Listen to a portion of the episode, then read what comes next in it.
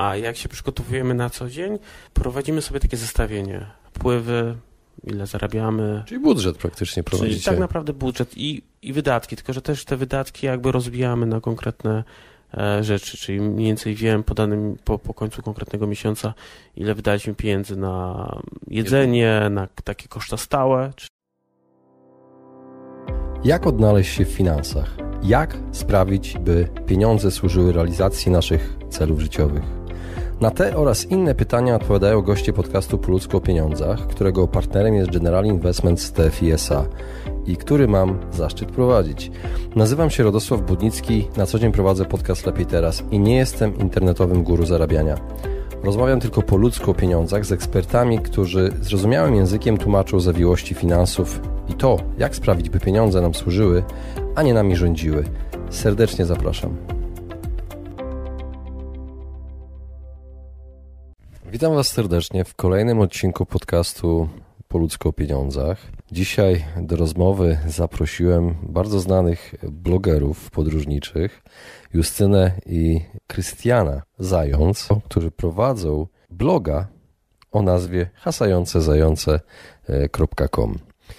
Tworzą podlasko-krakowską górską rodzinkę, ponieważ 3,5 roku temu dołączył do nich synek imieniem Radek, mój imiennik, i prowadzą życie wędrowne, można tak powiedzieć. Na co dzień pracują na etacie, ale zawsze znajdą czas po to, by wyjechać w góry, uprawiać turystykę outdoorową.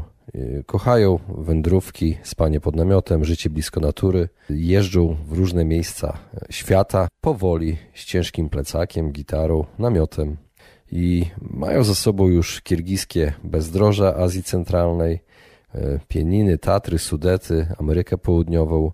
No ale nie będę opowiadał wszystkiego, za chwilę dowiecie się więcej.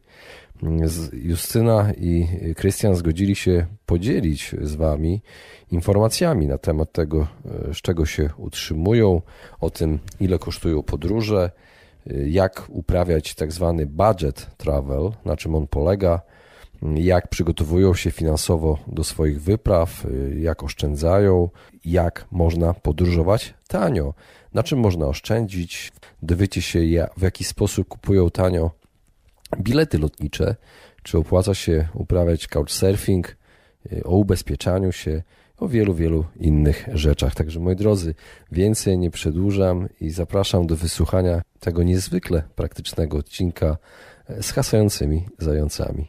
Cześć. Cześć. Cześć. Witam Was serdecznie w podcaście Po ludzku o pieniądzach. Bardzo dziękuję, że zgodziliście się wystąpić. Jakbyście mogli się przedstawić słuchaczom, powiedzieć, kim jesteście, czym na co dzień zajmujecie się. Cześć, nazywam się Justyna Zając. Razem z moim mężem Krystianem prowadzimy bloga Hasające Zające, piszemy tam o górach i podróżach, a na co dzień pracujemy w krakowskich korporacjach. Właśnie, chciałem zapytać, z czego się utrzymujecie na co dzień? Z pracy na etat. Z pracy na etat. Normalnie z pracy na etat? Tak, 8 godzin. Ale 8,5. 8,5. Czy mogę jeszcze zapytać, bo, bo prowadzicie bloga i macie pasję podróży, to, to nie jest tajemnica. Wystąpiliście też w Dzień Dobry TVN. Te osoby, które nie widziały, mogą obejrzeć na pewno w, w internecie wywiad z wami. Występujecie w różnych, w różnych mediach. No ale ja zaprosiłem was, żebyście trochę powiedzieli o takim finansowym przygotowaniu do tych podróży. Czy można powiedzieć, że uprawiacie tak zwany budget travel? Jak najbardziej. Co? Znaczy teraz troszkę mniej, natomiast jako studenci, jako osoby na dorobku, tak, bardzo intensywnie, bardzo namiętnie, ponieważ podróżowanie to była nasza pasja, więc musieliśmy jak najwięcej odłożyć, jak najmniej odwiedzić, wydać, a przy okazji jak najwięcej zobaczyć. Tak, autostop, couchsurfing, spanie na dziko, nie spanie. No właśnie, Nic nie jest nam obce. No, no tak, no ale teraz macie synka 3,5 roku i ten blog wasz już ma 10 lat, tak? Nie, nie, nie, nie. 5. 5 lat, ale podróżujecie 10.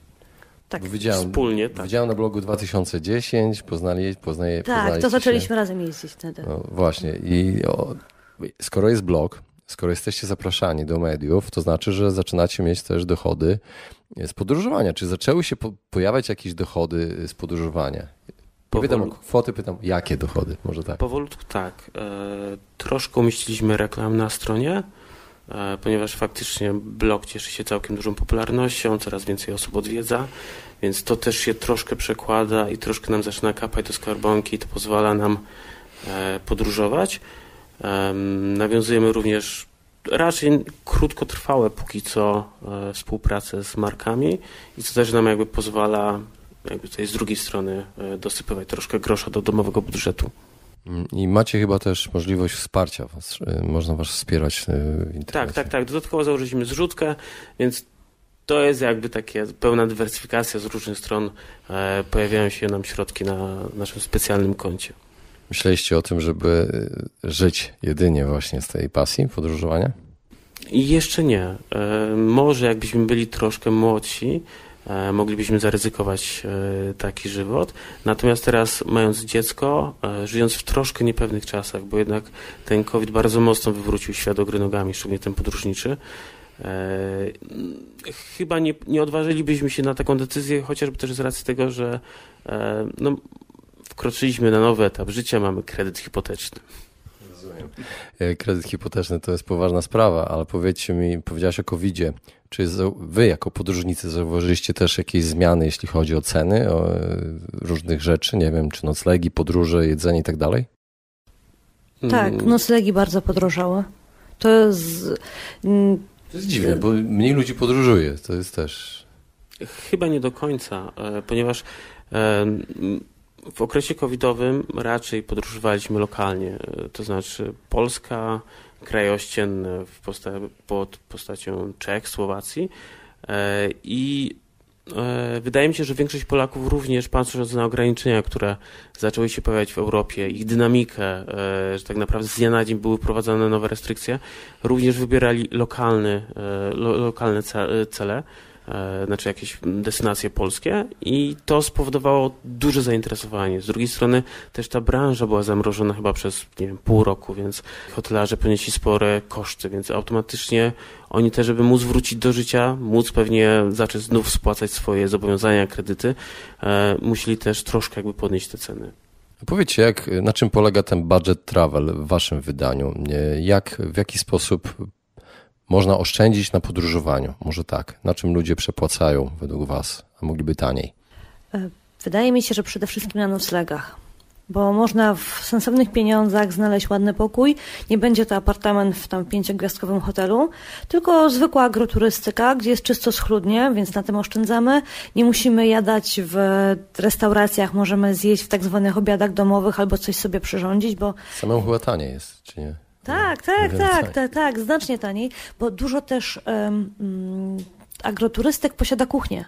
Więc można skoczyć sobie do Biedronki, zrobić zakupy i też coś ugotować. Wydaje mi się, że najwięcej można zaoszczędzić na planowaniu, bo im wcześniej zaczniemy myśleć o takim urlopie, zaczniemy zastanawiać się, co chcemy zobaczyć, e, zarezerwujemy sobie odpowiednio wcześnie lot, znaczy będziemy obserwować najpierw ceny, e, ile kosztuje normalne połączenie, będziemy, będziemy świadomi, jaki jest koszt e, transportu. E, jeżeli wtedy zobaczymy jakąś dobrą cenę i kupimy ten bilet, no to wiadomo, mm, troszkę grosza zostanie przy nas. Możemy odpowiednio sobie poszukać jakiejś restauracji, możemy zastanowić się, co dokładnie chcemy zobaczyć, jakie muzea nas interesują, czy jakieś inne formy zwiedzenia, czy, czy, czy, czy jakieś, wybrać jakieś atrakcje, które będą pasowały dokładnie do nas. Może akurat poniedziałek y, muzeum jest, jest za darmo. No to są takie rzeczy, które wcześniej warto sobie usiąść, poczytać, zobaczyć, y, bo jest szansa, żeby coś y, zaoszczędzić. Możesz podpowiedzieć jakąś taką sztuczkę, jeśli chodzi o tanie kupowanie biletów lotniczych? Bo powiedziałeś jedną ważną rzecz, że nie warto tak spontanicznie kupować, tylko wcześniej obserwować, jak te ceny się zachowują do jednej destynacji, prawda? Bo one się zmieniają. Różne dni są inne ceny do tego samego miasta. Tak zauważyłem ja, kiedy wyszukiwarkę zwykłą tam wpisałem y, zakup, powiedzmy do Kijowa chciałem kiedyś lecieć, prawda? I widziałem, że sobota jest inna cena niż środa, potem inna cena w piątek jest i to tak się zmieniało całkowicie. Jak jeszcze za dwa miesiące data jest, czy dwa miesiące przed, to w ogóle już jest tanio. No i tu jest, temat jest bardzo skomplikowany, ponieważ powstało bardzo dużo poradników, jak szukać tanich biletów, gdzie ich szukać. Chyba najistotniejszą kwestią jest to, że to, żeby się zorientować, ile kosztuje normalny bilet. E, warto sobie zobaczyć, czy na przykład nie można polecić do sąsiedniego miasta i transfer z sąsiedniego miasta do docelowego e, pociągiem czy autobusem, e, czyli suma tych kosztów podróżniczych nie, nie będzie niższa niż bezpośredni lot. Ewentualnie pobawić się datami, bo często jednak bilety, które nie są kupowane w weekend, znaczy na termin lotu weekendowy są tańsze, czyli, czyli w środku tygodnia. Czasami wystarczy przedłużyć pobyt o jeden dzień i cena jest zupełnie inna. Powiem wam jedną sztuczkę, którą kiedyś zastosowałem, bardzo dziwną. E, to był lot do Izraela. Wtedy loty kosztowały 2000 zł i wykupiłem wycieczkę e, na Cypr z hotelem na dwutygodniową, która kosztowała 1200 zł. Miałem w tym, tej cenie przelot i pobyt w tym hotelu. Poleciałem, przespałem jedną noc w hotelu, dwa tygodnie był pokój pusty, a ja sobie promem popłynąłem z Cypru do Izraela i wyszło wiele taniej. Wyszło wiele taniej nie, niż bym po prostu, a miałem ten no pusto stojący pokój w hotelu i ze śniadaniami jeszcze. To idealnie, że się pytanie odwróciło. Mamy kolejnego tipka. Dużo chyba takich jest właśnie. Każdy może podpowiedzieć jakąś metodę, którą odkrył w trakcie i, i, i zobaczył, że można, można taniej po prostu. Okej. Okay. Jak przygotowujecie się do takiej wyprawy e, finansowo? Jak to wygląda? Oszczędzacie? Nie wiem, jakieś prace dodatkowe? Jak to wygląda? Znaczy na początku staramy się określić budżet, jaki jest potrzebny na konkretną destynację, bo jednak inne ceny są w Chile, a inne ceny będą w Azji. I to jest, to jest istotne, bo tak naprawdę sam lot to jest tylko wierzchołek góry lodowej, jeżeli chodzi o wydatki, bo później jeszcze jest transport, jedzenie, Na co pozwolenia. się wydaje w czasie podróży? Co najwięcej kosztuje? Wynajem samochodu i paliwo. A, czyli na miejscu tam, tak? Y, przemieszczanie się. Tak, przemieszczanie się oraz noclegi. Czasami można spać pod namiotem, czasami można znaleźć coś budżetowego przez jakiś booking, a generalnie paliwo i wynajem auta oraz wizy, jeśli są, to generuje największe koszty. Znaczy to wszystko też zależy od regionu, ale bo, bo teraz chyba już coś tam... Właśnie myślałam o Chile i Argentynie i przekroczeniu granicy, a także o Norwegii, gdzie kiedyś też pojechaliśmy sobie na krótko i chcieliśmy wypożyczyć samochód, żeby obskoczyć parę miejsc, no i musieliśmy się pogodzić z tym, że w te dni tygodnia będą takie ceny. Musieliśmy to po prostu przełknąć, bo inaczej się nie dało. A nie było taniej pojechać tam przez Szwecję mostem nie, Danii? nie mieliśmy tyle czasu. To okay. był taki krótki wypad, taki około weekendowy, że tam pół dnia urlopowego czy Samolot coś takiego. lepszym rozwiązanie. Tak, tak, tak, tak. Że polecieliśmy chyba z Krakowa nawet do Bergen i, i tam wynajęliśmy auto, objechaliśmy co trzeba i wróciliśmy na poniedziałek do pracy. A jak się przygotowujemy na co dzień, prowadzimy sobie takie zestawienie. Pływy, ile zarabiamy. Czyli budżet praktycznie prowadzicie. Czyli tak naprawdę budżet i, i wydatki, tylko że też te wydatki jakby rozbijamy na konkretne e, rzeczy, czyli mniej więcej wiem po danym, po, po końcu konkretnego miesiąca, ile wydaliśmy pieniędzy na jedzenie, na takie koszta stałe, czy, czy, czyli wiadomo, czynsz, e, prąd, telefon, rachunki. rachunki, a ile wydaliśmy na jakieś fanaberie, na paliwo, na, e, na noclegi, no i tak naprawdę dzięki temu ja widzę, gdzie, gdzie ja mogę przyszłym miesiącu zaoszczędzić pieniądze, gdzie, gdzie jest jakiś potencjał, żeby zostało więcej pieniędzy, e, żeby, te, żeby później móc to wydać na podróże. E, uprawialiście tak zwany couchsurfing, bo to podobno jest chyba za darmo, tak? Kiedyś było Teraz chyba trzeba wykupić jakiś grade na tej stronie, ale generalnie było to podróżowanie za darmo, że śpi się u kogoś, ale powinno się też w dobrym tonie było udostępnienie swojego mieszkania dla innych podróżujących. Zdarzało nam się przez parę lat, spaliśmy przez couchsurfing, też nocowaliśmy u siebie ludzi. Tak? Poznawaliście ludzi w ten sposób. Chyba dobry sposób, żeby poznać też ludzi, bo oni chyba też często po zadawaniem noclegu oprowadzają po lokalnych miejscach. E, różnie jest, bo czasami jest tak, że ktoś ci zostawi klucz, bo ma pracę. Zdarzało się nam w Brugi, że A poczekajcie, chłopak... za darmo zupełnie jest? Tak, tak. Znaczy ja nie wiem, jak to w tym momencie wygląda. Teraz trzeba coś zapłacić za ten couchsurfing, za utrzymanie konta. Kiedyś było tak, że miało się tam konto, im więcej Y, ludzi się nocowało, im więcej się podróżowało, to to konto twoje było lepsze i bardziej wiarygodne, bo w dobrym to nie było wystawienie opinii, czy hostowi, czy y, osobie, która u ciebie śpi i ludzie chętnie cię przyjmowali. My spaliśmy w Londynie i w Brugi, w, na Zakaukazie też spałam przez couchsurfing. No ja w Iranie z kolei, gdzie w Iranie tak mi się wydaje, że to było troszkę zabronione, aczkolwiek gdzieś tam podziemnymi informacjami. Ale jesteś z nami tutaj. cały, zdrowy. Siedzisz w jakiejś Nie, Iran był ciurmie tam. Ja chciałem powiedzieć, że Iran był fantastyczną przygodą i niesamowici ludzie i... i e, Europejczyków są pozytywnie nastawieni, nie tak jak Znaczy- propaganda mówi. prawda jest taka, że ja troszkę wyglądam jak Pers, więc ja miałem prościej. No dobrze. Nie. Kolejna ważna rzecz. Czy wy się ubezpieczacie? E, Tak, ubezpieczamy się. Na każdy wyjazd zagraniczny się ubezpieczamy. To z roku na rok jest różnie. Czasem, czasami mieliśmy takie ubezpieczenie z Alpenverein, to jest, jesteś członkiem Austriackiego Towarzystwa Górskiego i tam ci w ramach tego masz ubezpieczenie właśnie w góry plus akcję e, ratowniczą z udziałem helikoptera. Zdarzało nam się wykupować osobne ubezpieczenia na wyjazdy w jednej e, z firm. Na Słowację można, kup- bo to jest właśnie ważne, jedąc na Słowację trzeba mieć ubezpieczenie, bo tam akcja ratunkowa nie jest darmowa. Takie jednodniówki, że zawsze staramy się W hotelach można kupić e, te, te chyba jednodniówki. Tak, oczywiście my teraz rozmawiamy o wyjściu w góry, o Tatry, o. Małą Fatrę, mhm. E, po, po słowackiej stronie. Też jakby... A u nas jak to jest? Właśnie to, to, to ratowanie jest za darmo? Mm, tak, tak. Ale nie wiem, ubezpieczenie, kiedy podróżujesz powiedzmy do Kirgistanu albo do Chile, to macie ubezpieczenie takie, że daje wam bezpłatną opiekę zdrowotną, y, nie wiem, karetkę pogotowia, czy dodatkowo macie jeszcze też odszkodowanie od nas?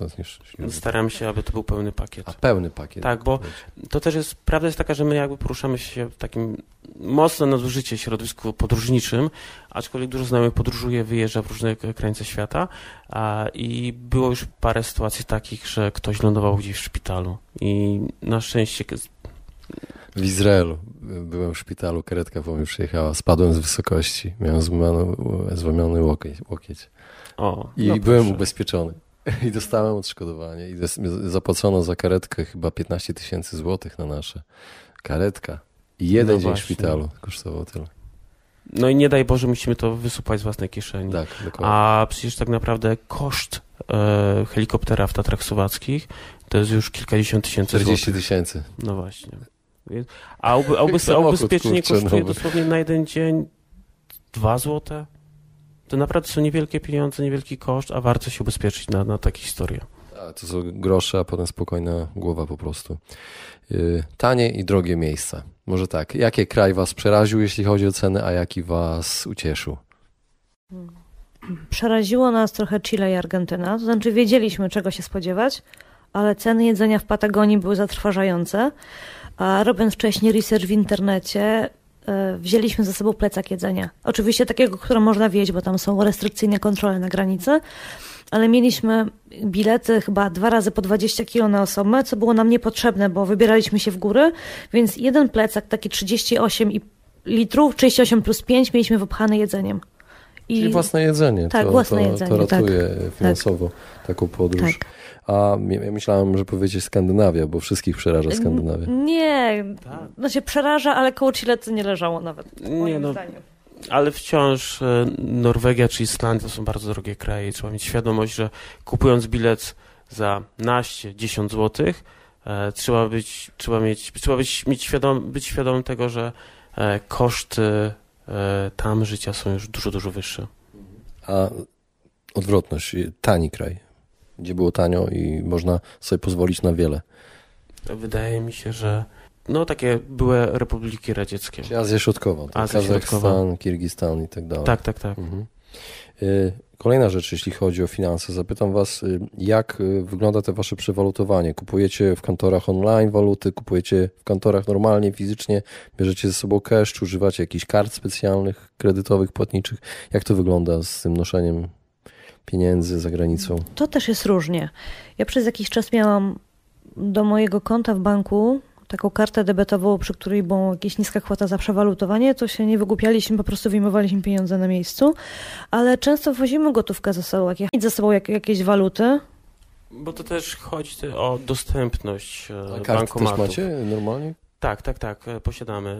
Pamiętam, że w Tadżykistanie, jak, jak byliśmy, to e, pierwszy bankomat pojawił się po tygodniu, więc Wtedy jak byliście. tak, tak, tak, tak. Znaczy, no, my w Tadżykistanie byliśmy w 2017 roku. Wiadomo, mogło się coś Dzień zmienić, przed schodami ruchomymi pierwszymi.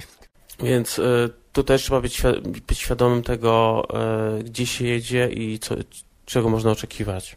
I też trzeba mieć tę świadomość, że karta nie wszędzie może zadziałać. Tak z naszego doświadczenia wynika, że wiza, wiza elektron może być Nie, jesteś, to było dawno było temu. dawno temu, no dobra, ale zdarzało się, że karty Mastercard nie chciały działać w bankomatach. No dobra, nie będziemy robili reklamy i konkurencji, ale y, moi drodzy, tak powoli zbliżając się do końca naszej rozmowy, y, skąd czerpiecie wiedzę na temat finansów? Y, Czytacie książki, słuchacie znajomych, y, blogi, y, YouTube, może podcasty? No, Ja pracuję w banku. A, no to wszystko jest rozwiązane. Troszkę się wyjaśniło, natomiast to już jest e, i też jakby swoją drogą e, nas życie troszkę też uczyło, bo, bo jednak e, chcieliśmy mieć troszkę pieniędzy na wyjazdy, więc musieliśmy znaleźć sposób, jak te pieniądze wyczarować e, i więc, więc musieliśmy się nauczyć bilansować budżet w domu. Super, bardzo dziękuję za to, że podzieliliście się swoimi doświadczeniami. Dziękujemy Super, również. dziękujemy. Właśnie wysłuchaliście podcastu Po ludzku o pieniądzach. Mam nadzieję, że Wam się podobało. Jeśli tak, poświęćcie swój czas, proszę pozostawić swoją recenzję na Apple Podcast. Jeżeli macie pytania lub propozycje dotyczące kolejnych audycji, piszcie do mnie na fanpage'u Po ludzku o pieniądzach i do usłyszenia następnym razem. Pozdrawiam serdecznie.